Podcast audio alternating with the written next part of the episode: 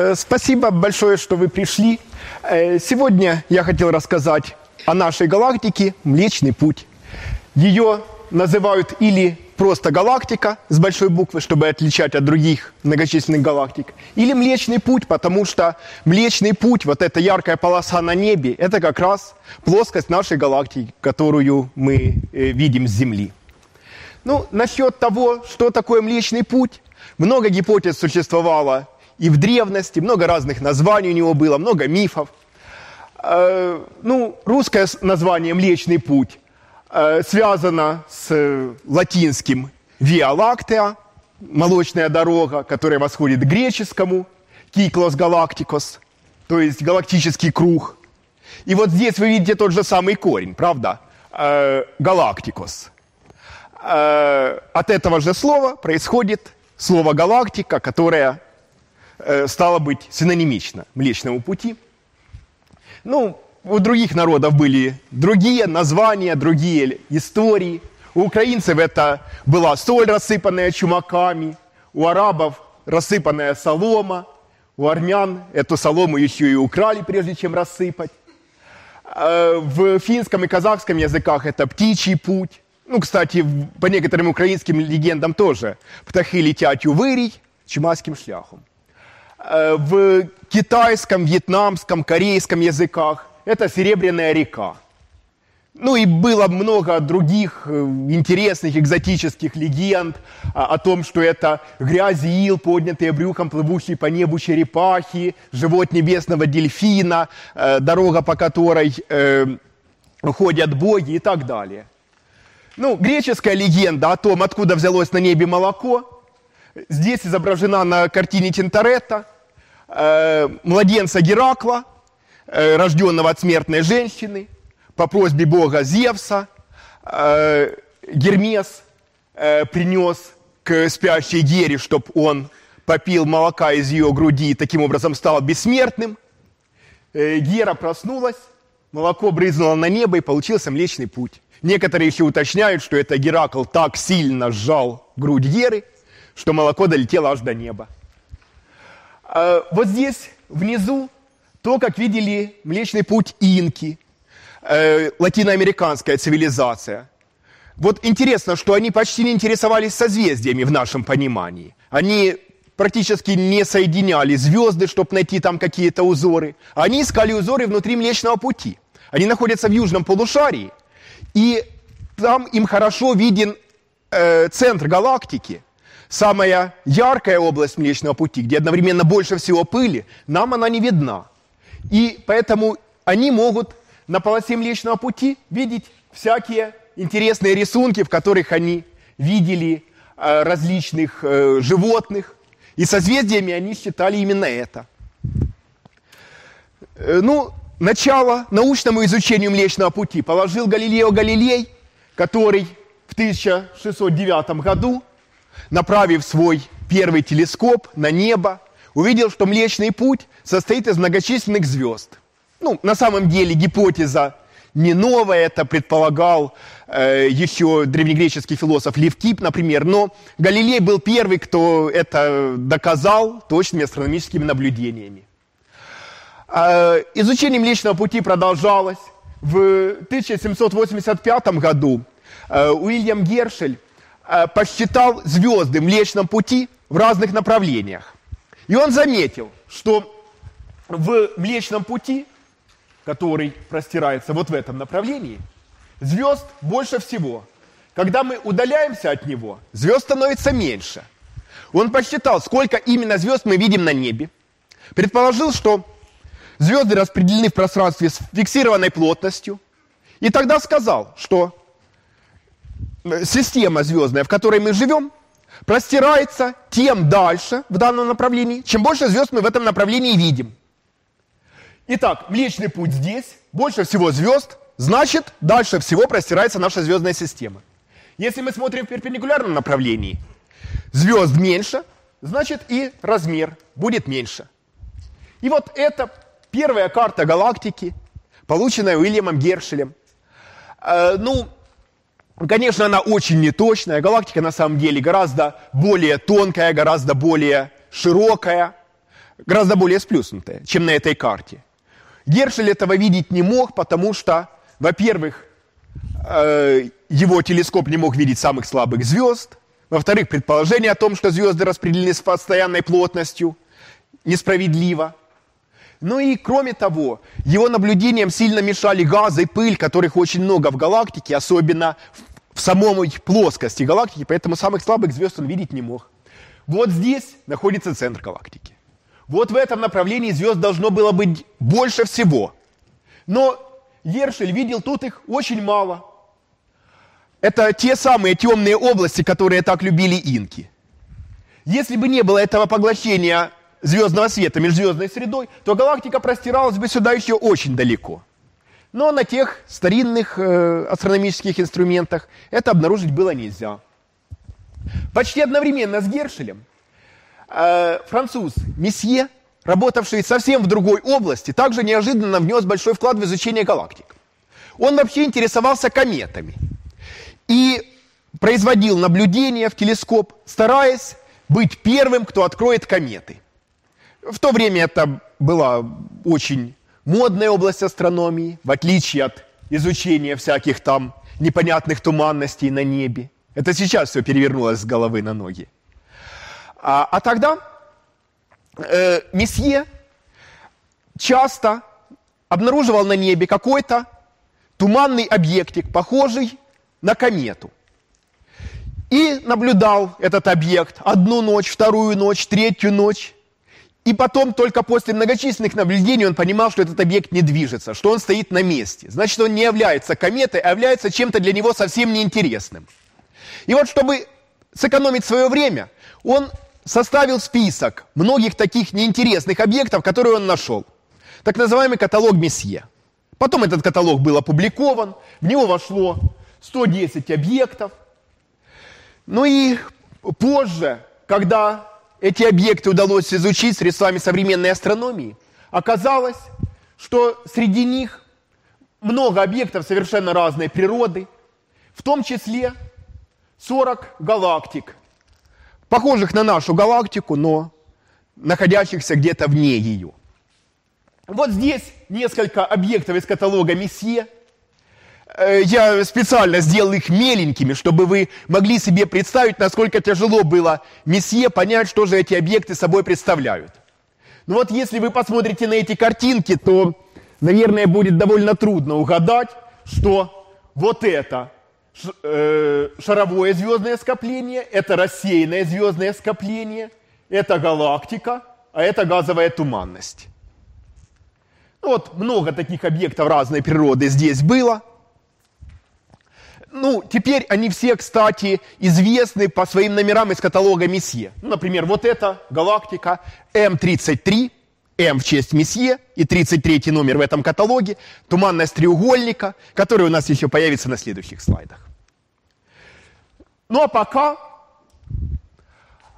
у нас есть какой-то каталог объектов, потом он добав, доп, дополняется, появляется NGC, новый генеральный каталог, и другие каталоги с тысячами объектов непонятной природы.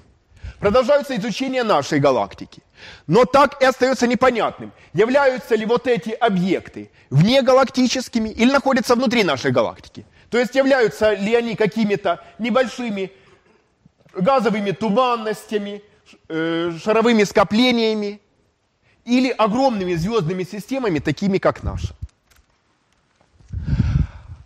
Одной из последних не точек, а точек запятой в этом споре стал так называемый большой спор о масштабах Вселенной, который состоялся в 2020 году между Шепли и Кертисом в Национальном музее естественной истории в Вашингтоне. Э, они как раз обсуждали вопрос, являются ли э, туманности внегалактическими или внутригалактическими объектами. Или можно переформулировать этот вопрос по-другому. Какой масштаб Вселенной? То, что мы наблюдаем. Является ли Млечный Путь, наша галактика, всем, что мы видим? Или вне его есть огромный мир других галактик, островная Вселенная, состоящая из островов галактик – и наш Млечный Путь только малая ее часть. Ну, здесь было много аргументов, как с одной стороны, так и с другой.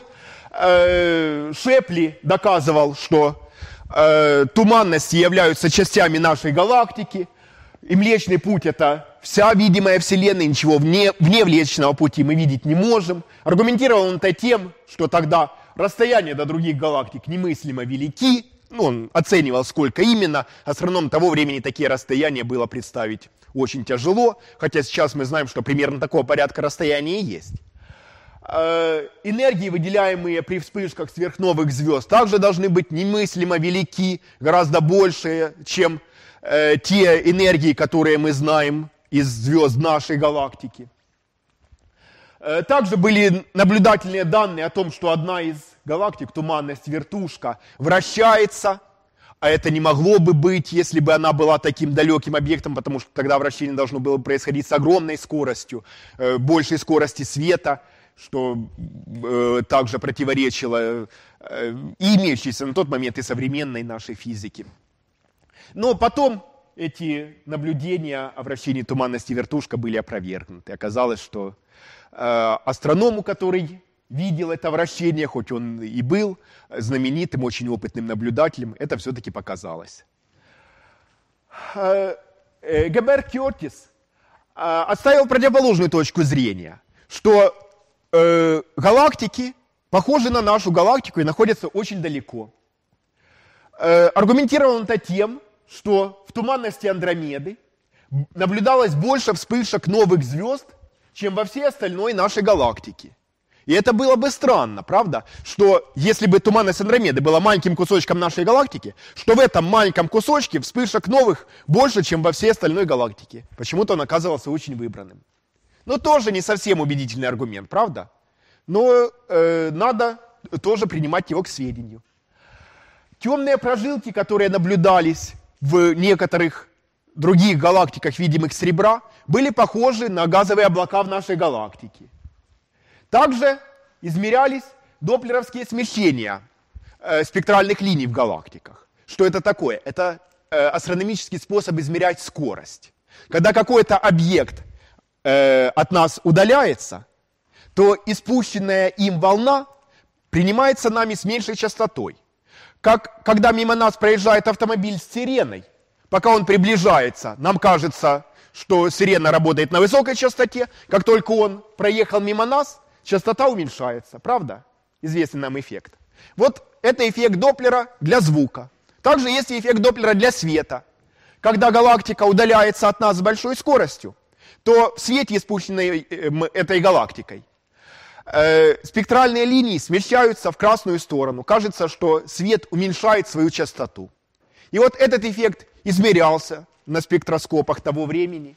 И было обнаружено, что галактики движутся с огромными скоростями. С такими скоростями, которые гораздо больше, чем скорости движения э, всех известных нам близких звезд. И это также давало какой-то неоднозначный, но все-таки э, аргумент, на который надо было обращать внимание, в пользу того, что э, наша э, галактика только одна из многих, а другие галактики находятся где-то очень далеко. Но тогда, в 20 году, этот спор так и остался неразрешенным. И окончательную точку в споре поставил только вот этот человек, Эдвин Хаббл, э, несколькими годами позже. Вот уже в конце 20-х, прежде всего усилиями Хаббла, э, было твердо установлено, что э, наша галактика это одна из многих спиральных галактик. Ну, конечно, было много гигантов, на плечах которых стоял Хаббл, э, много ученых, которые высказывали те же идеи почти одновременно. Э, ну, мне не хотелось бы сильно углубляться в историю. Э, ну, так или иначе, Хаббл стал тем, чьим именем назвали многие из этих законов, стал тем, кто активнее всех эти законы популяризовал. Что именно он сделал? А, есть такие переменные звезды, которые называются цефеиды. Эти звезды пульсируют с каким-то периодом. Причем для каждой звезды период по какому-то закону зависит от ее яркости. Значит, если мы видим цефеиду, хоть в нашей галактике, хоть в далекой галактике, мы можем померить период ее пульсаций, и из этого периода определить, какая яркость у этой звезды. Если мы знаем яркость этой звезды, мы можем использовать эту звезду как стандартную свечу. Теперь мы смотрим на какую-то далекую галактику, видим там цефеиду известного периода, а значит известной яркости. Меряем, с какой яркостью эта цефеида видна нам. Э, отсюда можем определить расстояние. Чем больше расстояние, тем ярче будет зарегистрированная на нашей фотопластинке яркость цефеиды. Ну и вот таким образом Хаббл изучил цефеиды в туманности Андромеды и определил расстояние до туманности Андромеды, которое оказалось в сотни раз больше, чем э, расстояние до э, всех других известных объектов нашей галактики. И таким образом туманность Андромеды была твердо установлена вне нашей галактики на большом расстоянии. Хаббл изучал и другие галактики. До некоторых из них ему удалось определить расстояние. А остальные он просто попытался классифицировать. А классификация его свелась к знаменитому камертону Хаббла, который здесь изображен. Он разделил галактики на э, эллиптические, вот они, которые обозначаются буквой Е, и спиральные, которые обозначаются буквой С. Спиральные галактики делились на спиральные галактики с перемычкой, bar по-английски, вот SB, и галактики без перемычки. По степени того, насколько хорошо развиты спиральные ветви галактики, спиральные галактики были разделены на классы SA, SB, SC, или с перемычкой, соответственно, SBA, SBB, SBC. Неправильные галактики и регулярные попали сюда, но вот здесь галактики были классифицированы по их эллиптичности. От сферических галактик Е0 до сильно сплюснутых Е7. И вот здесь переходной этап S0. Это галактики, что-то среднее между спиральной галактикой и эллиптической. Она по форме немножко похожа на спиральную, но э, спиральных ветвей в ней не видно. Ну и вот э, наша галактика Млечный Путь, как мы знаем сейчас, это что-то среднее между вот этими двумя. Ее называют спиральная галактика с перемычкой класса BC. Другой очень важный вклад Хаббла в э, астрономию – это закон Хаббла, зависимость красного смещения галактик от расстояния, э, который означает расширение Вселенной, разбегание галактик. Ну, да, давайте в эту тему тоже не углубляться, а вернемся к нашему э, Млечному пути. Ну, по-моему, сегодня у нас очень хорошая тема, на которой можно посмотреть большую часть астрономии вообще. Вот Млечный путь – это такой промежуточный масштаб между, скажем, Солнечной системой и всей Вселенной. Э, ну, например, в отношении возраста. 13,8 миллиарда лет возраст э, всей Вселенной, около 12 миллиардов лет возраст диска нашей галактики и 4,5 миллиарда лет возраст Солнечной системы. А в отношении размера диаметр Вселенной э, порядка 160 миллиардов световых лет. Диаметр галактики порядка 100 тысяч световых лет. Диаметр Солнечной системы несколько световых часов или несколько световых дней, смотря где мы проведем э, границу. В галактике около 100 миллиардов звезд, во Вселенной порядка 100 миллиардов таких галактик, как наша.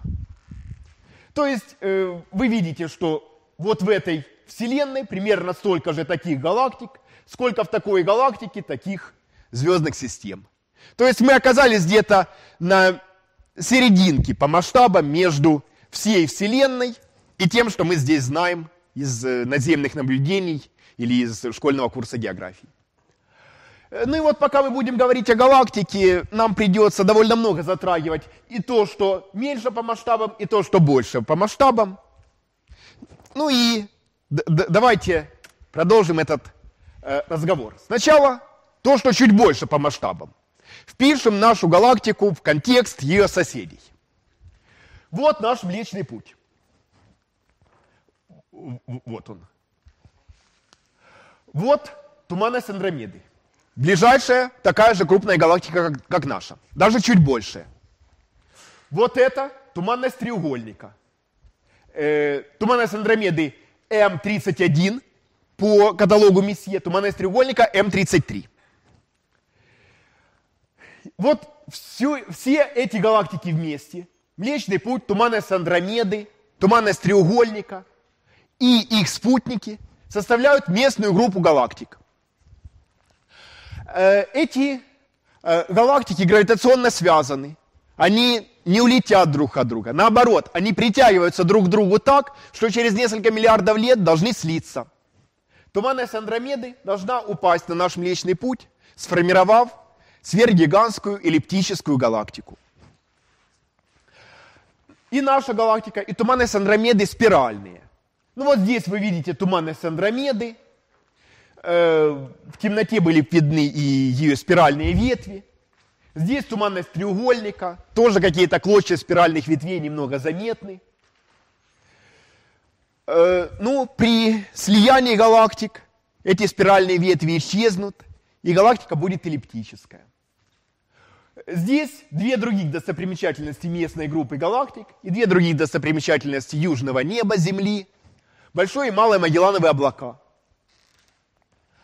а, которые являются ближайшими к нам крупными галактиками, спутниками Млечного Пути, которые, по-видимому, тоже на него должны э, в ближайшее время упасть. Ну, когда я говорю ближайшее время, я имею в виду миллиарды лет, конечно. Это только для астрономов это время можно назвать ближайшим. Эм, когда я говорю спутник, то это совсем не тот смысл, который мы вкладываем в слово спутник, когда говорим о Луне как спутнике Земли. Луна вокруг Земли крутится уже миллиарды лет и будет продолжать крутиться еще миллиарды лет, совершая таким образом э, сотни миллиардов оборотов вокруг Земли.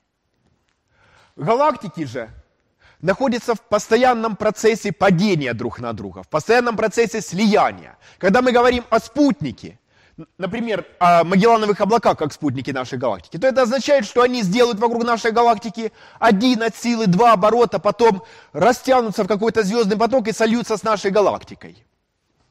Галактики оказываются гораздо более неупругими, гораздо более размазанными, плохо очерченными, чем э, объекты нашей Солнечной системы. Это то, как мы видим Млечный Путь. Мы не можем его увидеть со стороны, так как мы видим туманность Андромеды или туманность треугольника. Мы видим только эту полосу на небе. Мы можем посмотреть на нее э, с разных точек Земли и таким образом увидеть полный круг. Вот этот полный круг тут и развернут в каждой полосе. А наблюдения сделаны в разных длинах волн. Вот здесь вверху э, радиоизлучение. Ну и вы видите, что светятся какие-то облака межзвездного газа, которые сильнее всего сжаты к плоскости нашей галактики. Атомарный водород светится на линии 21 сантиметр, и он сжат еще сильнее. Здесь вообще только узенькая полоска в самой плоскости галактики. Ну и вот здесь дальше другие длины волн, э, молекулярный водород, инфракрасный свет, ближний инфракрасный, оптический. А вот в оптическом свете мы видим все эти газовые облака в нашей галактике. В ближнем инфракрасном газовые облака гораздо более прозрачны, правда? И вот если здесь, при наблюдении центра галактики, мы можем видеть э, больше э, всех вот этих созвездий древних инков, чем звезд, то в инфракрасном можно видеть звезды, и поэтому э, наблюдение далеких областей галактики де, э, делают в основном именно в инфракрасном свете. Ну, здесь рентгеновские и гамма-лучи. Видите несколько ярких источников. Это э, какие-нибудь э, взрывы сверхновых, э, двойные системы, в которых происходит перетекание вещества с нагревом его до очень высоких температур объекты, в которых, благодаря различным сложным астрофизическим процессам, происходит активное излучение именно таких высокоэнергетичных э, фотонов. Ну и на таких фотографиях Млечного Пути мы не можем увидеть ни спиральных рукавов нашей галактики, никаких подробностей ее структуры. Поэтому нам остается только посмотреть на то, как видны другие спиральные галактики на небе, и отсюда попытаться сделать какие-то выводы о свойствах нашей галактики. Ну и вот это один из примеров. Галактика из нового генерального каталога, который был составлен в конце 1800-х годов, как дополнение к каталогу Месье, под номером 1232. Фотография получена на э, VLT, Very Large Telescope, очень большой телескоп. Ну, астрономам не хватило фантазии, поэтому дали ему такое название. Он действительно э, очень большой, где-то э, то, то ли 8, то ли 10 метров, могу ошибиться, диаметр зеркала. Итак, что мы тут видим? Есть спиральная галактика. Вот ее спиральные ветви пошли, да? Спиральные ветви раскручиваются – Э, на спиральных ветвях много маленьких, ярких, белых, синеватых точек. В них молодые звезды. Э, центр гораздо более красный. Оказывается, что более молодые звезды синее, белее, а более старые звезды желтее и краснее. Это значит, что центр состоит из более слабых звезд, а спиральные ветви из более молодых. Причем самые молодые звезды собраны в самих спиральных ветвях. На самом деле оказывается, что различие плотности звездной между спиральной ветвью и областью между спиральными ветвями не такое уж большое. Но различие в яркости, конечно, очень большое. Происходит это потому, что в спиральной ветви много очень молодых, горячих, ярких звезд, которые светятся какое-то малое время, пока находятся в спиральной ветви. Галактика вращается, и потом спиральная ветвь проходит дальше, а эти звезды постепенно гаснут. Такие яркие звезды живут недолго. Э, они могут жить всего лишь несколько миллионов лет, а потом исчерпывать запасы своего термоядерного топлива, взрываться и превращаться в вот такую более тусклую область между спиральными рукавами. Итак, спиральные ветви – это не столько уплотнение вещества в галактике, хотя и это тоже, но э, не так сильно, на уровне нескольких процентов. Сколько спиральные ветви – это место звездообразования. Это то место, где идет интенсивное звездообразование, и поэтому там больше всего молодых, горячих, ярких звезд. А, вот здесь еще вы видите интересный объект, галактику-спутник – которой тоже, по-видимому, осталось жить недолго. Скоро она тоже сольется с вот этой э, большей галактикой. То была галактика видимая э, Фейсон, плоскостью на нас. Теперь смотрим на галактику, видимую с ребра. Ну и вот здесь мы видим э, газово-пылевые облака в плоскости галактики. Э, такие, о которых говорил э, э, Кертис несколько слайдов назад, как один из аргументов в пользу того, что э, другие галактики похожи на нашу. Видим центральное утолщение, так называемый bulge. Английское слово э, обозначает выпуклость. И вот у нас есть диск галактики, и в диске этой галактики есть утолщение bulge. Где-то там находится центр галактики этой. Если бы мы находились где-то внутри галактики, то мы бы видели на своем небе такую же точно полосу Млечного Пути с такими же темными газовыми облаками в ней, как и при наблюдении из нашей галактики. Ну и еще здесь на рисунке я хотел обратить ваше внимание на гало темной материи, которое не видно, но во всех галактиках оно точно есть. Ну и вот здесь очень кратко компоненты, из которых состоит наша галактика и другие спиральные галактики. Э, эллиптических и неправильных галактик сейчас касаться не будем. Итак, звездная составляющая галактики состоит из диска, вот это диск галактики.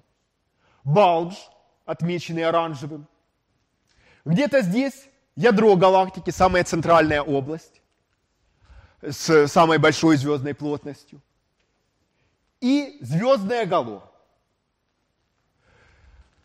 В гало маленькая звездная плотность. Там есть звезды, движущиеся по каким-то орбитам, медленно делая оборот вокруг галактики. В основном это старые звезды. В то время как в диске много газа, пыли и много звезд, которые гораздо более молодые. Именно в диске идет все звездообразование галактики. Поэтому молодые звезды встречаются только здесь. А в Гало находятся те старые звезды, которые уже успели за время своей эволюции, за многие миллиарды лет, уйти на большое расстояние от диска и приобрести вот такие орбиты, уводящие их от диска очень далеко. Или, возможно, также звезды других галактик, которые были поглощены нашей галактикой, прилетели, принесли с собой свои звезды, разорвались с нашей галактикой, а их звезды остались в Гало. Э, газ нашей галактики находится при разных температурах и разных плотностях и делится в основном на три компонента. Ионизированный газ находится далеко, в гало, вокруг галактики. Э, в диске галактики преобладает нейтральный газ. И молекулярный газ составляет отдельные облака, в которых идет звездообразование. Тут очень простая физика на самом деле – Э, прежде всего газ пытается уравнять свою плотность. Если, э, простите, свое давление. Если где-то давление газа меньше, а соседние области давят сильнее, то они тут же начнут своим давлением побеждать, сжимать область с меньшим давлением до тех пор, пока давления не уравняются. В результате э, в галактике давление газа по порядку величины везде сопоставимы. А вот плотности могут отличаться на многие порядки. И могут варьироваться от миллионов градусов до температур ниже нуля.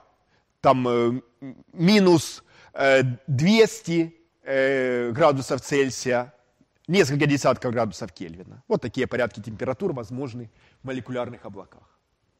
Так вот, если какая-то область газа горячая, чтобы показывать то же самое давление по уравнению Менделеева-Клаперона, она должна иметь маленькую плотность. Если какая-то область холодная, она должна иметь большую плотность. В результате самые горячие области, вот тут вдали, газ, который только медленно стекается на нашу галактику из межгалактического пространства, области горячего газа имеют маленькую плотность. При такой большой температуре газ не может образовывать ни атомы, ни молекулы. При столкновениях они тут же разрушаются, образуя ионы водорода, и получается ионизированный водород. То есть смесь протонов и э, электронов, которые э, летают в гало нашей галактики с маленькой плотностью. Когда плотность больше, уже могут существовать молекулы водорода. Давление тоже оказывается больше. И это бывает в диске нашей галактики. Если где-то а, давление, э, если где-то температура стала еще ниже, то там плотность должна стать еще больше. И тогда становится возможным формирование молекул водорода. И образуются облака молекулярного водорода. Такие облака образуют отдельные островки плавающие в нейтральном водороде в плоскости нашей галактики. И именно в этих холодных, плотных облаках молекулярного водорода идет звездообразование. Для звездообразования очень важно, чтобы была э, большая плотность и низкая температура. Потому что, чтобы образовалась звезда, нужно развить какую-то неустойчивость в облаке. Какая-то область облака должна сжаться, и сжиматься она будет под действием своей гравитации. Чем больше плотность, тем больше масса, тем сильнее она сама к себе притягивается и себя сжимает. Этому сжатию будет противостоять ее давление, которое связано с ее температурой. То есть для того, чтобы шло хорошо звездообразование, нужна большая плотность, маленькая температура. И такие условия достигаются как раз в молекулярных облаках. Все звездообразование происходит именно там. Кроме того, в нашу галактику подмешана пыль, которая в основном неразрывно связана с газом. И в любом газовом облаке есть какой-то значительный процент пыли. И поглощение часто бывает э, обусловлено пылью еще даже больше, чем газом, хотя по массе часть пыли может быть маленькая. Э, в центре галактики, вот там в ядре, находится сверхмассивная центральная черная дыра нашей галактики. Опять же, невидимое гало темной материи, магнитные поля, космические лучи. Вот здесь звездные скопления, ну, шаровые звездные скопления, прежде всего, которые разбросаны по гало. И многие другие составляющие нашей галактики. Ну, сегодня мы успеем поговорить только о э, самых важных из них. Э, ну, прежде всего, мне хотелось бы сказать пару слов и попрощаться с темной материей. Э, что я могу сказать? Что я не знаю, что это такое. Что никто не знает. Но она там точно есть. По крайней мере, из всех э, возможных астрономических объяснений ряда важных явлений, это объяснение оказывается наименее экзотическим. Э, какие астрономические явления подтверждают наличие темной материи? Мы наблюдаем кривые вращения галактик по тому же доплеровскому смещению. Мы можем померить скорость движения звезд в разных областях какой-нибудь далекой галактики. Если бы вся масса галактики была связана с ее звездами и была бы сконцентрирована вот здесь, то вне той области, где находится галактика, где находятся все ее звезды, массы не было бы. И вот здесь скорость вращения должна была бы спадать по законам Кеплера. Этого не наблюдают. Кривая вращения оказывается довольно плоской. Скорость вращения оказывается почти постоянной даже на больших расстояниях от галактики. Ну и тогда приходится выдвинуть такую гипотезу, что где-то здесь находится большое гало темной материи, которая невидима нам, но которая тоже создает плотность. Потом измеряют скорости движения галактик в скоплениях галактик. Эти скорости движения тоже оказываются настолько большими, что скопления не могли бы быть гравитационно связаны, если бы там не было дополнительной массы в виде темной материи. Изучают гравитационное линзирование. Вот здесь вы видите пример. Есть какое-то массивное скопление галактик. Есть какие-то другие галактики, находящиеся дальше, за ним. Мы смотрим сквозь ближние скопления на дальние галактики, видим, что их э, свет – искривил свой путь под действием гравитации. Э, ну, фотон тоже частица, тоже несет энергию, тоже испытывает действие гравитации, тоже в гравитационном поле заворачивает. Эффект, предсказанный еще Эйнштейном, э, ничего необычного в этом, казалось бы, нету. Но оказывается, что это гравитационное линзирование слишком сильное. Фотоны изгибают свою траекторию так, как это было бы возможно, только если бы масса вот этого скопления галактик, опять же, была намного больше, чем масса всех звезд, находящихся в них. Еще один намек на темную материю.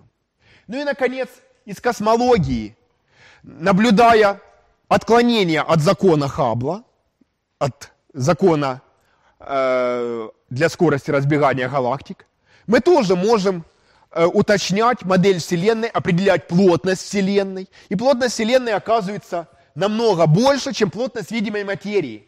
Вот здесь построен э, график, диаграммка, э, известная из космологии, по которой оказывается, что э, видимая материя составляет всего лишь 4% от плотности Вселенной.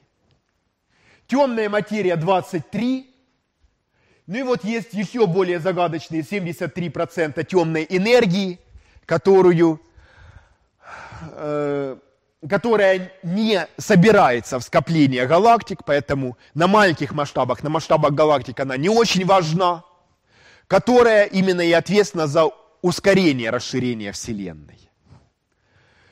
Ну, на масштабах галактик оказывается, очень важна вот эта темная материя. Э, и она должна присутствовать в гало галактик.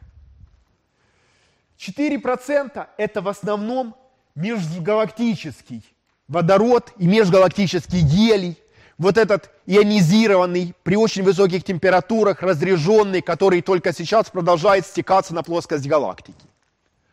А сами звезды – это всего лишь полпроцента от общей плотности Вселенной.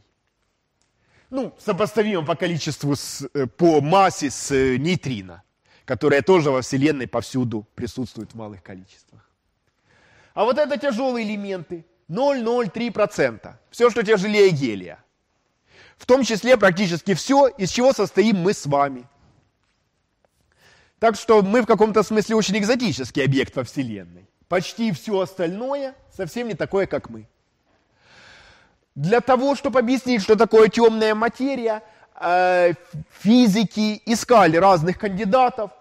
Э, одно время были популярны так называемые мачо, массивные астрофизические компактные объекты в гало галактик.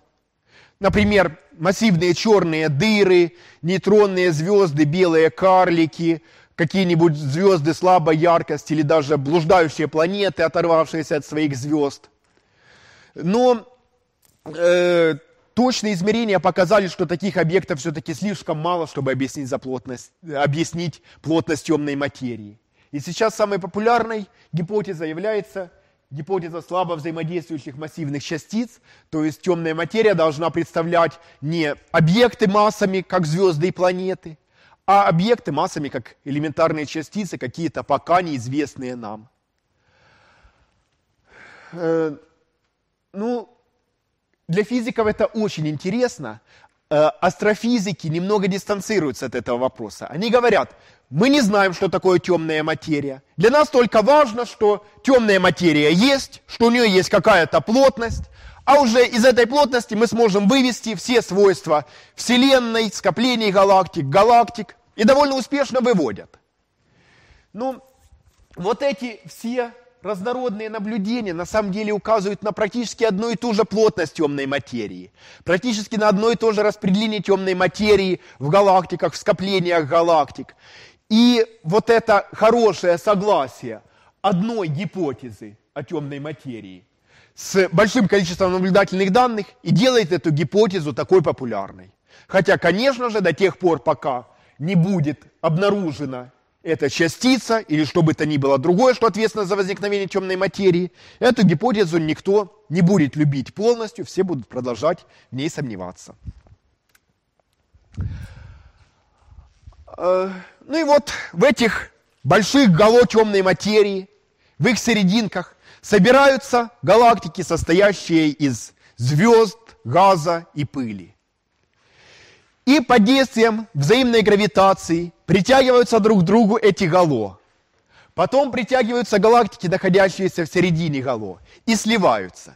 Этот процесс во Вселенной продолжался уже весь возраст Вселенной, все 13,8 миллиардов лет. И продолжается сейчас, и будет продолжаться. И мы наблюдаем на небе многочисленные галактики как раз в процессе слияния. Ну, вот это э, галактика-водоворот знаменитая, спиральная галактика с, со своим спутником, с которым она сейчас как раз в процессе слияния находится. Вот это галактики мыши, которые э, подошли друг к другу ближе, возможно, уже прошли друг через друга и выбросили друг из друга вот такие хвосты вещества.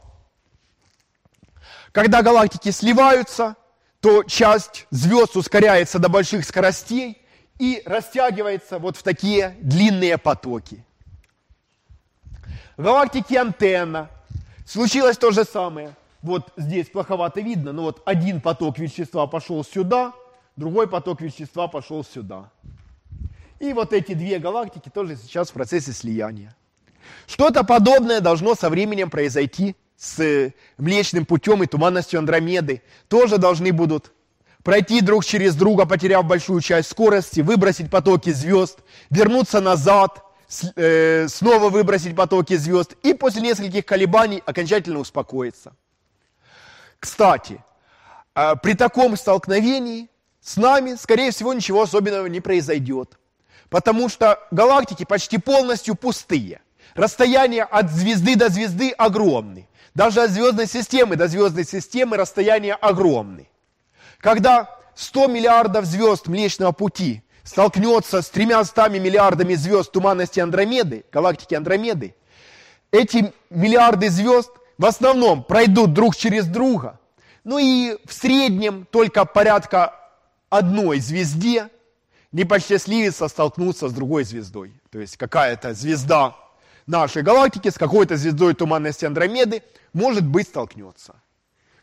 Ну вот это очень маловероятное событие, так что мы ожидаем, что столкнутся не миллиарды звезд, не миллионы звезд, не тысячи, а всего лишь порядка одного столкновения произойдет. Но много других галактик, меньших масс, э, прямо сейчас поглощаются Млечным путем или недавно были поглощены. И потоки, сформированные ими, все еще удается наблюдать в нашем ГАЛО. Но вот здесь наблюдения слабых звезд, полученные американским обзором неба на телескопе Слоуна, э, цифровой обзор неба Слоуна. И вот здесь видно, что эти слабые звезды в нашем ГАЛО выстраиваются в определенные потоки. Вот самый яркий поток Стрельца, вот несколько других, более слабых потоков. То есть наше гало, гало нашей галактики неоднородно. Э, Млечный путь оказывается погружен в целый кокон из потоков, э, сформированных э, галактиками, которые он поглотил. Сейчас эти потоки навиваются на него во много оборотов, и многие из них в голову все еще различимы.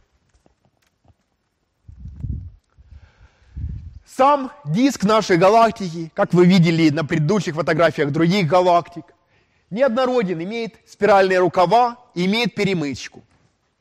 Ну, эта картина утверждается, что изображает Млечный Путь. Конечно же, так Млечный Путь мы увидеть не можем. Для этого надо было бы улететь на много тысяч световых лет над плоскостью нашей галактики, чтобы увидеть его со стороны.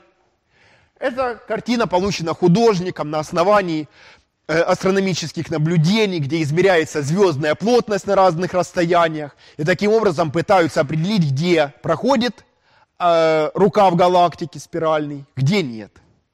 Ну и вот эти спиральные рукава, спиральные ветви здесь изображены. В центре нашей галактики находится бар, перемычка, которая, вы видите, вытянута в этом направлении. Также здесь находится балдж, утолщение звездной плотности. Ну, бар и балдж э, сопоставимы по размерам. Ну, балдж – это что-то такое симметричное, что существует в галактике постоянно. Перемычка – это неоднородность в звездной плотности, которая вращается Э, вместе с э, диском галактики. Причем вращение разное, на разных расстояниях, это дифференциальное вращение. Поэтому вот эти э, э, спиральные рукава не могут вращаться с той же скоростью, с которой вращаются звезды в Млечном Пути. Э, неправильно было бы думать, что какая-то звезда родилась в спиральном рукаве и навсегда там останется. Нет, спиральный рукав – это как волна, бегущая по э, диску Млечного Пути. Вот когда по морю бежит волна, это же не значит, что каждая молекула воды бежит вслед за волной, правда? Это означало бы, что вся вода должна бежать за волной с огромной скоростью. Нет, каждая молекула приподнимается и опускается, совершает какие-то эллиптические движения. Но эти движения согласованы таким образом, чтобы формировалась Э, волна, бегущая по воде. Точно так же и здесь бежит волна плотности по э, диску галактики. И там, где эта волна пробегает, где вещество немного уплотняется, немного сжимаются газовые облака, и в них включается звездообразование. И появляется вот такая избыточная яркость. Э, шаровые скопления нашей галактики э, находятся Э, на э, разных расстояниях от центра галактики, более-менее сферически симметрично. Вот где-то здесь находится Солнце, и мы видим, что они расположены преимущественно в одной и той же стороне неба. Вот это, кстати, было первым намеком на то, что Солнце находится далеко от центра галактики. Было логичнее предположить, что э, шаровые скопления сконцентрированы вокруг центра галактики, а не сдвинуты по какой-то непонятной причине. Астрономам уже тогда, в первой половине 20 века, показалось более логичным сдвинуть относительно центра галактики Солнце, чем сдвигать шаровые скопления. Ну и современные измерения это предположение подтвердили. Каждое шаровое скопление состоит из э, десятков тысяч, миллионов звезд, имеет размер порядка 100 световых лет. Вот здесь, как пример шарового скопления, М80 из того же каталога Месье – вы видите здесь э, звезды, которые как-то сконцентрированы к центру. Вдали от центра звездная плотность уменьшается. Видите красноватый цвет. Это в основном пожилые звезды. Звездообразование в шаровых скоплениях не идет.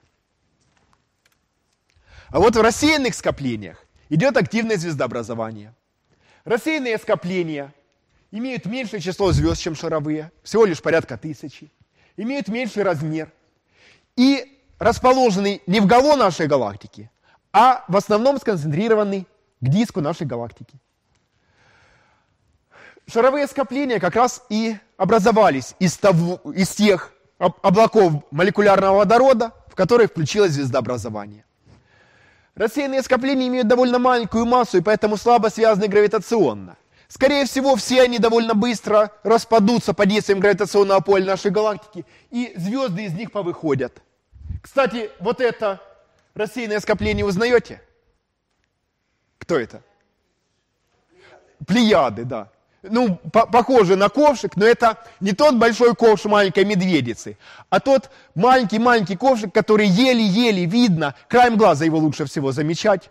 По-украински еще волосожары его называют – стажары. Э, ну вот здесь несколько молодых ярких звезд, ну и несколько десятков более слабых. Сначала там была большая концентрация газа, потом газ выбрасывается при вспышках первых сверхновых звезд. Ну, вот здесь нарисовано такое еще более молодое э, скопление, чем э, плеяды. Здесь еще не весь газ разбросан, вы видите. Какие-то звезды уже сформировались. Когда они будут ярко светить, своим светом они будут разбрасывать часть газа и пыли. А когда какие-то из них пройдут весь свой эволюционный путь и взорвутся как сверхновые, они окончательно разбросают остатки газа и таким образом окончательно остановят звездообразование в этом звездном скоплении. Но пока это не произошло, пока там остается значительная плотность газа, звездообразование может продолжаться. Ну, вот здесь есть моделирование того, как может происходить такое звездообразование. Как в изначально практически однородном сферическом облаке газа будут расти неустойчивости. Ну вот, создали такое газовое облако и предоставили его самогравитации. Смотрим, что будет оно расслаивается. Расслаивается на какие-то области большей и меньшей плотности. Здесь происходит такое сложное перемешивание, похожее на турбулентность. И в областях самой большой плотности, вон там начинают э, зажигаться первые звезды. Давайте сделаем зум. Э, ну вот там в центре самая большая плотность. И вот здесь газ стекается на какие-то э, области, где его плотность становится настолько большой, что становятся возможными термоядерные реакции. И вот зажигаются первые звездочки, они белым цветом отмечены. Э, когда газ сжимается, он, конечно, закручивается. Чем сильнее сжимается, тем сильнее закручивается, как балерина, которая с руками в стороны раскрутилась потом руки к груди прижало и ускорило свое вращение. Также и газ, когда сжимается в плотную область, может сильно ускорять свое вращение, даже если до этого вращался всего лишь еле-еле. Ну и вот здесь вы видите звезду, вокруг которой образовался целый диск газа, который продолжает стекаться на эту звезду. Эм, могут формироваться другие звезды по соседству. В таких э, дисках может происходить активное планетообразование также вокруг звезд. Ну и вот в итоге из этого газового облака сформировалось много таких э, звезд. Получилось целое рассеянное звездное скопление. Сейчас это все э, рассчитывают на компьютерах, э, честно, полностью решая уравнения гидродинамики этого газа. И часто удается получить хорошее согласие э, теоретических предсказаний этих компьютерных программ с наблюдаемыми данными, известными из э, разных рассеянных скоплений. Э, ну, в дисках происходит также формирование планет из пыли, которая также присутствовала в диске. Ну, пылинки э, оседают на плоскость диска, сначала слипаются друг с другом за счет сил э, взаимного притяжения пылинки к пылинке, э, молекулярных сил. И таким образом дорастают где-то до метра, потом такие большие куски начинают слипаться друг с другом уже под действием сил гравитации, и растут еще большие объекты, так называемые планеты Земали, э, размером порядка астероидов. Ну и потом из них уже формируются в результате столкновений каменные планеты вроде нашей. Ну, кстати, здесь еще есть э, трудный метровый барьер, э, когда силы межмолекулярного притяжения уже довольно слабы, силы гравитационного притяжения еще слабы, и э, не совсем понятно, удастся ли э, пылинкам такого размера притягиваться друг к другу, когда это уже не пылинки, но еще не планеты Земали. Э, ну, некоторым э, численным расчетам удается этот метровый барьер тоже преодолеть. Ну, а когда звезда в центре сжалась, в ней запускается термоядерная реакция. Сначала идет протон-протонный цикл, когда водород, ядра атомов э, водорода соединяются, чтобы образовать ядро гелия, выделяя при этом э, энергию. Это та самая энергия, которая выделяется в термоядерных бомбах. Ну, в термоядерных бомбах реализуется только какая-то часть э, этой реакции, ну, даже ее упрощенная версия, например, э, э, соединяется литий с дейтерием. Ну, здесь э, происходят другие реакции, но принцип тот же. Выделяется энергия, за счет нее звезды и светятся. Таким образом, наше Солнце и большинство других звезд малых масс светятся за счет того, что преобразуют водород в гелий, работая как гигантская термоядерная бомба. Ну, если звезда достаточно массивна, то могут запускаться и другие реакции. Например, э, следующая после образования гелия реакция – это тройной альфа-процесс, когда три атома гелия соединяются, чтобы образовать ядро углерода через неустойчивый бериллий 8. Оказывается, что ядра гелия настолько устойчиво связаны, представляют собой энергетически настолько выгодные системы, что восьмиядерные, эм, восьминуклонные ядра неустойчивы. Они просто распадаются назад на эти э, ядра гелия, альфа-частицы. Поэтому, чтобы э, тройной альфа-процесс запустился, нужна большая плотность, большая температура, и это может происходить только в э, самых э, массивных э, звездах. После того, как прошел тройной альфа-процесс, идут другие реакции, там углерод формирует э, неон, неон формирует кислород и так далее. Э, вся цепочка реакций вплоть до железа. Ну, железо является э, самым энергетически выгодным ядром Дальше реакции уже э, э, идут в очень малых количествах, только как побочный продукт каких-нибудь других реакций. Дальше реакциям идти уже энергетически невыгодно. Вот здесь на графике представлена энергия связи разных ядер в зависимости от э, массы ядра. Ну и вот водород хорошо соединяется в э, гелий, при этом выделяется много энергии, гелий в углерод и так далее до железа, потом мы достигли энергетически самого выгодного состояния, дальше реакция не идет. Ну и вот в старой массивной звезде могут идти много этих реакций одновременно. Бывает так, что внешняя оболочка звезды еще состоит в основном из э, водорода. Но дальше идет реакция синтеза гелия из водорода с выделением энергии.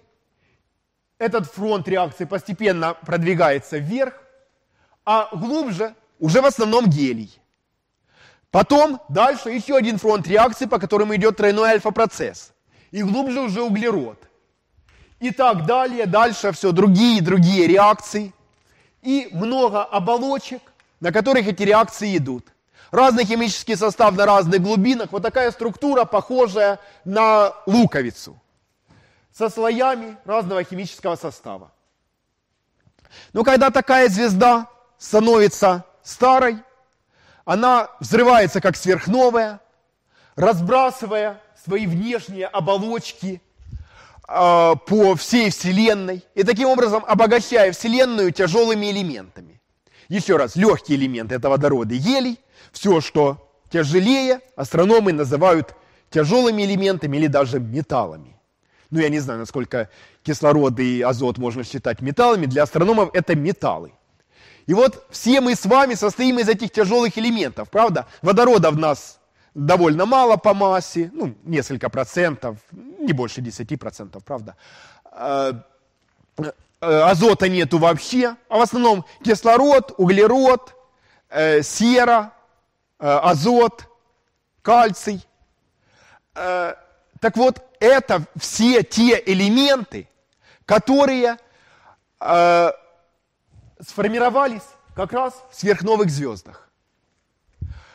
Когда Вселенная только возникла, она состояла только из водорода и гелия. Примесь всех остальных элементов была ничтожно мала.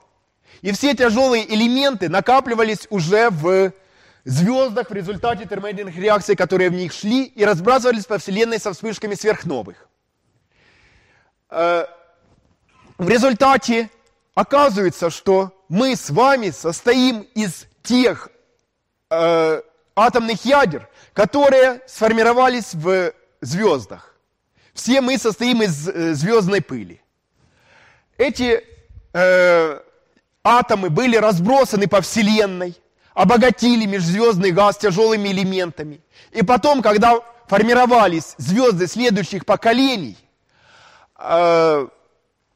они формировались из газа, в котором уже были тяжелые элементы. Солнце считается звездой второго поколения. Вы помните, что его возраст 4,5 миллиарда лет, а возраст галактики 12 миллиардов лет. Когда Солнце формировалось, уже много сверхновых звезд вспыхнуло, в галактике уже было довольно много тяжелых элементов. Вот из них и смогли сформироваться каменные планеты вокруг Солнца, и из них смогла сформироваться жизнь на одной из этих планет. Ну, это Э, узнаете кто? Крабовидная туманность, да. Остаток вспышки сверхновой.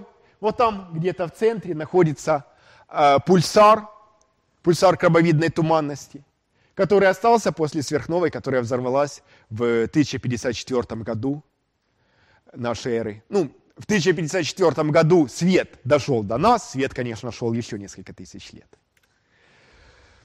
Ну, Солнцу не грозит вспыхнуть, как сверхновая. Солнце для этого слишком маломассивно. Вот здесь вкратце изображен жизненный цикл Солнца. Оно родилось в результате сжатия газового облака. 4,5 миллиарда лет ему сейчас. Оно будет продолжать медленно нагреваться, медленно раздуваться, медленно увеличивать свою яркость еще где-то 4,5 миллиарда лет, потом превратится в красного гиганта. И в состоянии красного гиганта проведет э, еще э, примерно э, 2 миллиарда лет.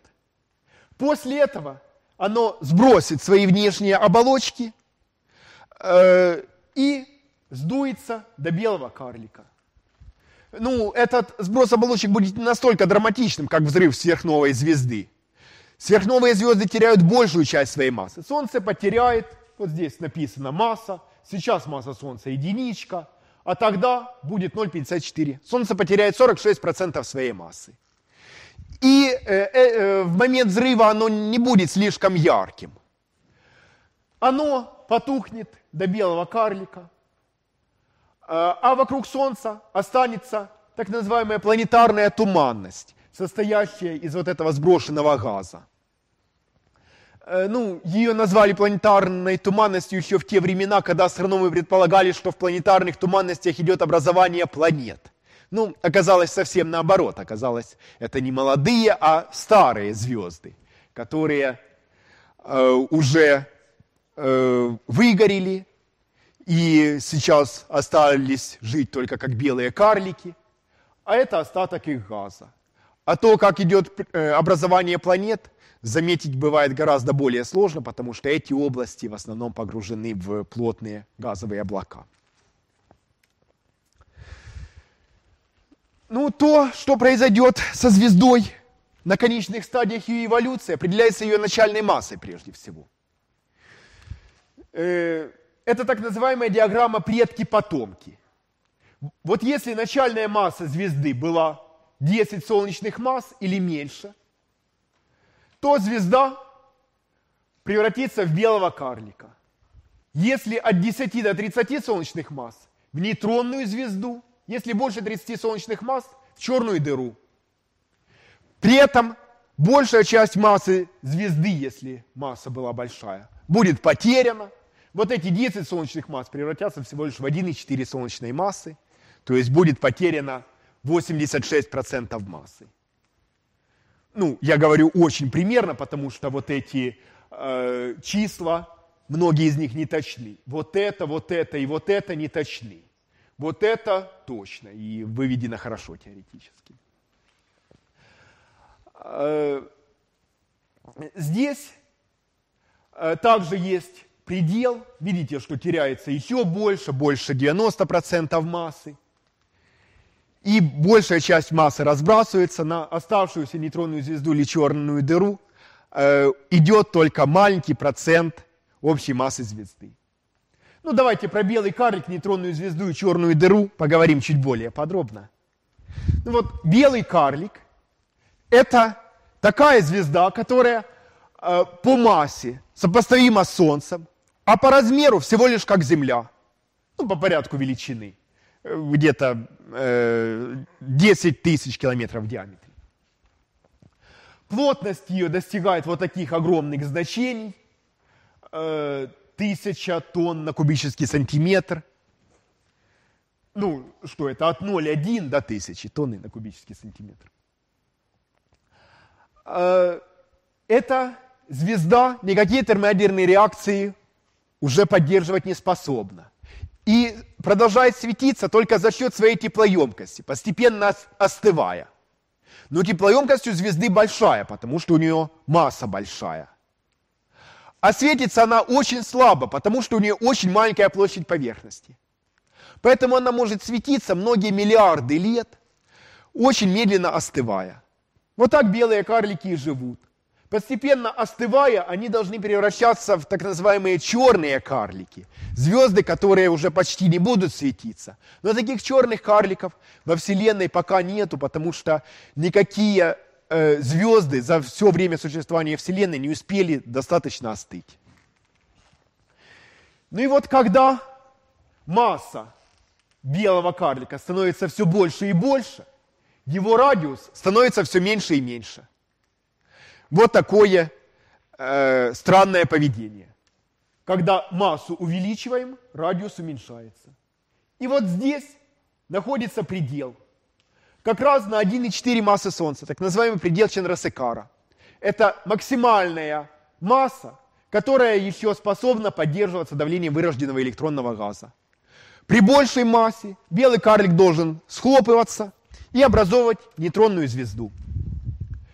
В нейтронной звезде э, давления настолько велики, что электроны буквально вдавливаются в протоны и формируются нейтроны.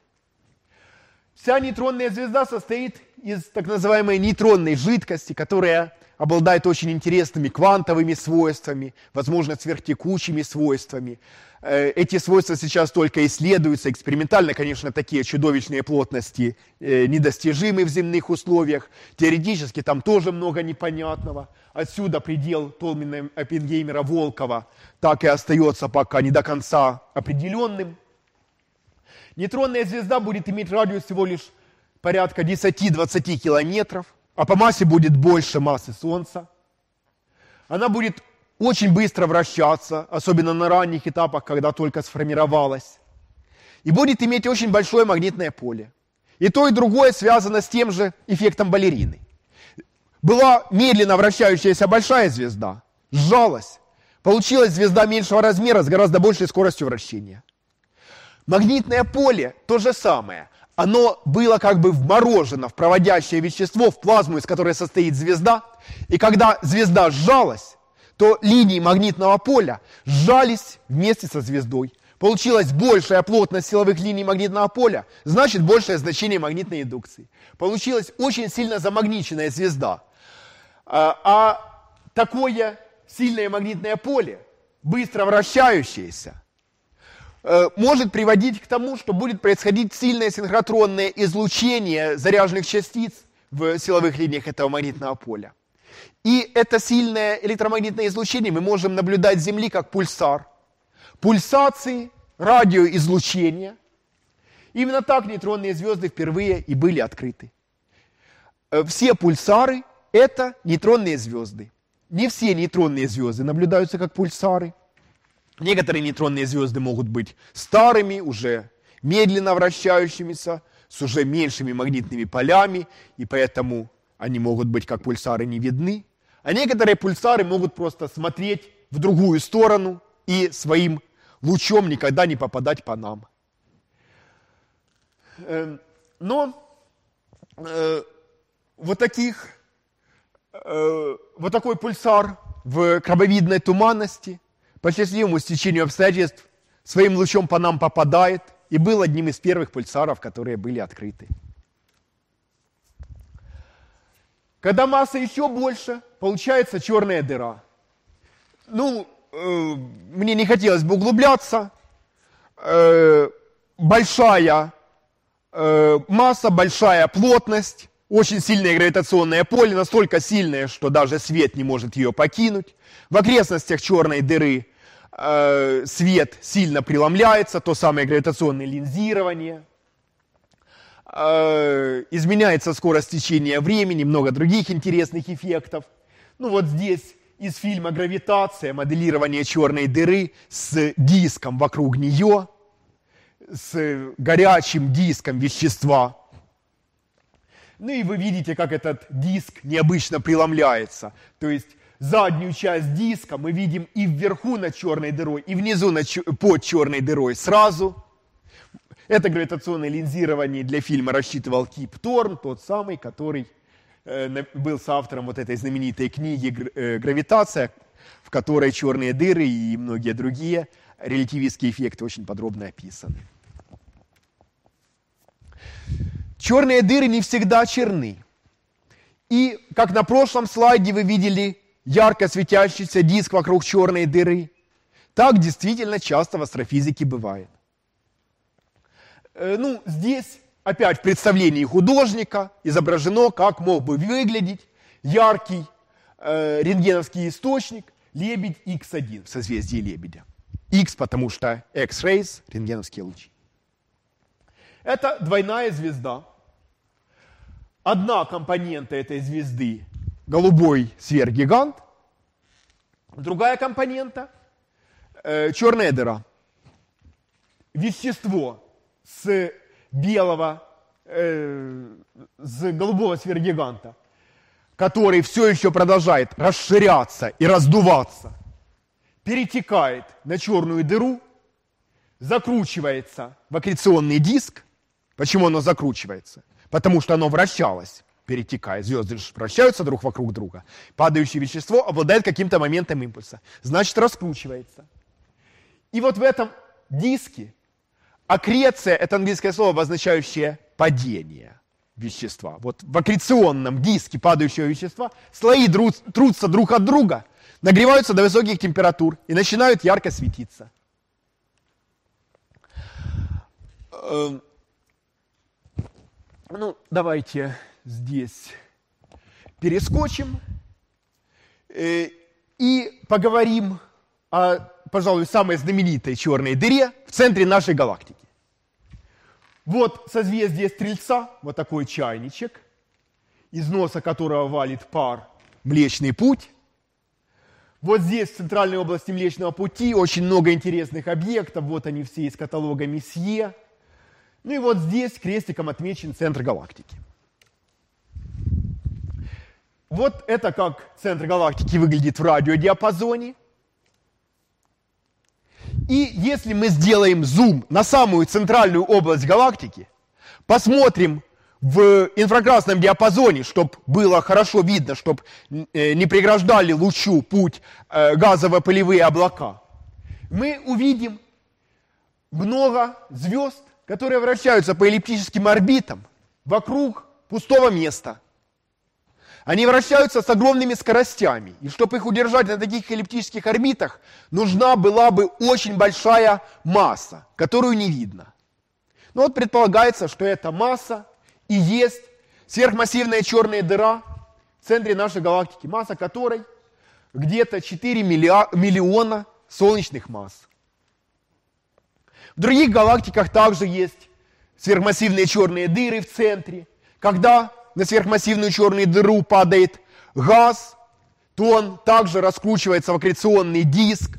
Это явление еще более масштабное, чем в э, э, источнике Лебедь-Икс-1. Это самые яркие, постоянно работающие источники во Вселенной, так называемые квазары. Квазары – это газ, падающий на сверхмассивную черную дыру в центре галактики. В принципе, каждая сверхмассивная черная дыра в центре галактики может работать как квазар, если ее кормить достаточным количеством газа. Ну, для черной дыры в центре нашей галактики газа оказывается мало, она живет в проголодь, поэтому ярко не светится. Ну и в инфракрасном диапазоне, и в радиодиапазоне удается от нее тоже улавливать значительные импульсы. Когда галактики сливаются, и в каждой галактике есть своя сверхмассивная черная дыра, эти сверхмассивные черные дыры также со временем обязаны слиться. Сначала сверхмассивная черная дыра меньшей галактики, допустим, упадет на диск большей галактики, будет через него двигаться, постепенно тормозясь из-за так называемого динамического трения. Это формула того самого Чандрасекара, который вывел предел Чандрасекара для массы белого карлика. Э, это динамическое трение связано со следующим. Вот э, есть какие-то голубенькие звездочки, между которыми движется вот такая массивная черная дыра. Эти голубенькие звездочки к ней немножко притягиваются, немножко фокусируются и немножко изгибают свои траектории, так что за черной дырой образуется уплотнение это уплотнение притягивает черную дыру и таким образом тормозит ее движение. Вот это и есть динамическое трение. И вот таким динамическим трением черная дыра должна будет замедлиться и в конце концов осесть на центр нашей галактики. В центре галактики, когда она приблизится очень близко к э, черной дыре в центре галактики, две черные дыры, вращающиеся друг вокруг друга, начнут испускать гравитационные волны, э, они будут уносить лишнюю энергию, и благодаря этому черные дыры сольются. Ну, как произойдет переход отсюда сюда, проблема, которую тоже некоторое время не удавалось решить, сейчас, кажется, ее удалось решить в более точных моделированиях, которые описаны здесь. Между черными дырами, их массами, и массами Балджа и галактик существует вот такая интересная корреляция. Чем больше галактика, тем больше в ней черная дыра. Ну вот здесь масса Балджа по этой оси, масса черной дыры по этой оси. Ну и черная дыра оказывается э, примерно 1 пятисотая, 1 тысячная от э, массы Балджа. Ну, теоретически эта корреляция пока удовлетворительного объяснения не имеет, но в целом мы понимаем, что когда галактика большая, то э, на ее черную дыру могло уже стечь большее количество газа, могло упасть больше других черных дыр из других галактик, поэтому и черная дыра должна была тоже увеличиться. Э, ну, все черные дыры рождаются вначале, по-видимому, как черные дыры звездных масс. А в конце должны получиться сверхмассивные черные дыры. Здесь масса, ну, где-то до 10 солнечных масс. Здесь масса э, десятки тысяч, сотни тысяч, миллионы, иногда даже миллиарды солнечных масс. Как происходит переход отсюда сюда, не совсем понятно до сих пор. Есть гипотезы о том, что черные дыры промежуточных масс могут существовать в шаровых скоплениях. Ну вот это одно из шаровых скоплений, в котором предположительно такую черную дыру промежуточной массы удавалось наблюдать по некоторым косвенным признакам, хотя эти работы окончательного признания так и не получили. Ну, что могло бы здесь происходить в шаровом скоплении? Какая-нибудь Э, какие-нибудь звезды вспихивали бы как э, сверхновые, оставляли бы после себя черные дыры. Эти черные дыры собирались бы в центре шарового скопления, в конце концов сливались бы друг с другом, образуя черную дыру промежуточной массы. А потом шаровые скопления могли бы с течением времени рассеиваться в галактике и их черные дыры могли бы оседать на центр галактики, где тоже сливались бы друг с другом, по пути, может быть, подпитывались бы газом и постепенно превращались бы в сверхмассивную черную дыру. Ну вот этот механизм пока исследован не до конца. Ну и на моем последнем слайде я бы хотел посоветовать вам э, некоторые книги. Э, ну, из э, научно-популярных по астрономии, по галактикам, вот энциклопедия для детей Аванта моя любимая. Звезды галактики, метагалактика Агитяна, старенькая книга, начала 80-х годов, но там очень хорошо изложена физика. Это была одна из тех книг, по которым я влюбился в астрономию. И мой папа тоже, это он мне подарил эту книгу.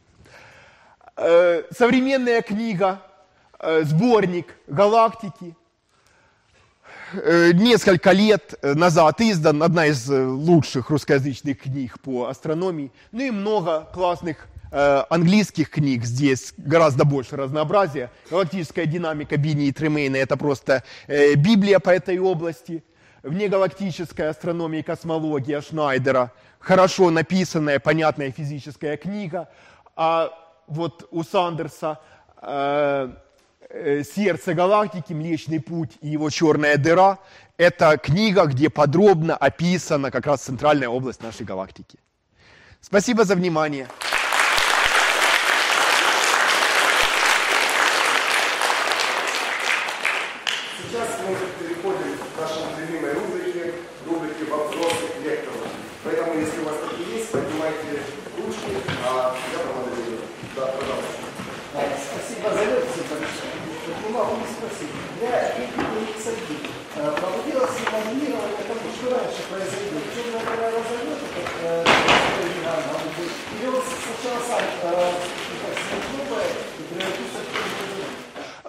Должен сначала вспыхнуть как сверхновая, насколько я понимаю. Э, то есть какая-то часть его массы будет перетекать на черную дыру, черная дыра будет немного подрастать, но он будет продолжать свою звездную эволюцию, постепенно вспыхнуть как сверхновая и тоже должен превратиться в черную дыру. А вот так, это же было две близкие черные дыры. Можно ли будет рассчитывать, что скоро, скоро произойдет их слияние, и можно будет завести ее самые гравитационные Э, не думаю, что очень скоро.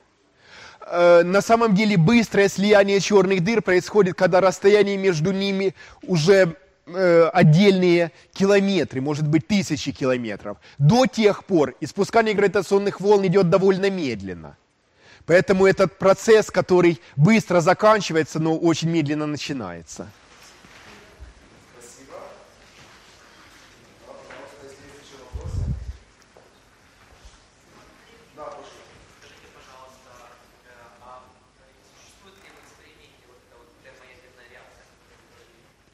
Ну, в, в термоядерных бомбах она уже реализуется на Земле. Но это неуправляемая термоядерная реакция, которую удается... Э, для того, чтобы создать управляемую термоядерную реакцию, физики-плазмисты бьются уже э, почти 60 лет, э, э, пытаясь э, удержать плазму большой температуры, большой плотности с помощью магнитного поля, чтобы там эта реакция могла протекать. И вот уже 60 лет кажется, что вот-вот, через 20 лет э, эта реакция окончательно будет получена, мы получим управляемый термоядерный синтез, неиссякаемый источник энергии. Но вот сейчас кажется, что вот-вот, через 20 лет будет ИТЕР, международная термоядерная установка, построенная э, на юге Франции, которая наконец-то даст нам управляемый термоядерный синтез. Я позволю себе еще добавить, наша буквально позапрошлая лекция, где выступал Игорь Александрович Гирка, э, была на похожую тему, в том числе и о термоядерных реакциях. Поэтому, если вы в Ютубе ведете наш YouTube-канал интернет-контрофинг, то последняя лекция как раз посвящена в том числе этому вопросу. Ну и мне бы не хотелось с этими 20 годами звучать слишком уж пессимистично. А, потому что про гравитационные волны тоже э, лет 30 казалось, что вот-вот их удастся обнаружить. И это всем уже так надоело, что никто всерьез уже эти предсказания и не воспринимал. Ну, по крайней мере, из людей, далеких от, от гравитационных волн. Но, тем не менее, год назад их удалось открыть. Пожалуйста. А вот скажите, пожалуйста, вот каждый из объектов э, так или иначе имеет какой-то верхний предел массы, после которого он преобразуется во что-то там белый карлик, э, нейтронная дыра, черная дыра. Э, может ли существовать верхний предел массы именно для черных дыр, после которого они могут э, как-то терять свою устойчивость или терять э, ту же массу, допустим? Э, ну, для черных дыр, вот, насколько я знаю, есть механизм потери массы, как излучение Хокинга. Есть. Но с излучением Хокинга та, та же история, что с излучением гравитационных волн. Механизм совсем другой, но э, конечный результат похож. Оно сильнее всего для черных дыр очень маленьких масс. Вот когда масса черной дыры осталась несколько килограммов, несколько граммов, вот тогда переход этого последнего килограмма в излучение – это очень быстрый процесс. Но когда у нас есть черная дыра э, массой э, порядка массы астероида, то такой черной дыре, чтобы испариться по механизму излучения Хокинга, понадобится время порядка возраста Вселенной. А когда черная дыра звездной массы, то на ее испарение уйдут э, времена э, на порядке больше возраста Вселенной, то есть 10 э, в 50 10 сотой степени лет. Э, я не знаю ни о каком э, механизме, который давал бы верхний предел массы черной дыры. Наверное, даже в каком-то смысле можно говорить, что вся наша Вселенная в целом представляет собой гигантскую черную дыру, внутри которой мы живем. Ну, а, по крайней мере, в том случае, если э, наша космологическая э, модель окажется замкнутой. На, на что сейчас не очень похоже, похоже, что мы все-таки в плоской Вселенной живем. Но вот замкнутая Вселенная, в, э, которая должна со временем слопнуться за счет э, самогравитации, это в каком-то смысле модель э, внутренности черной дыры. Спасибо. Да, пожалуйста. Скажите, пожалуйста, вот вы показывали слайд с пылью, и ее размер тогда микрометр, миллиметр и так далее. Скажите, пожалуйста, что из себя представляют эти частицы? Это, э, это какие-то э, конгломераты тяжелых элементов или что это? Э, да, в, э, в, в основном э, камень, немного металла, э, то есть э, э частицы на э, основе э, силикатов, углерода, Э, эти частицы очень пористые, очень разветвленные, с такой фрактальной структурой. А вот в какой момент они образуются? И как, как получается, что после взрыва э, сверхновой остается э, После взрыва сверхновой эти э, атомы просто разбрасываются по Вселенной. Э, но из э, всех э, атомов, которые во Вселенной есть, э, атомы Э, э, азота, кислорода, э, э, водорода, гелия, неона, так и остаются в основном в виде газов. А э, атомы эм, э, Э, тяжелых элементов при взаимодействии способные сливаться и образовывать вот такие растущие конгломераты. Спасибо.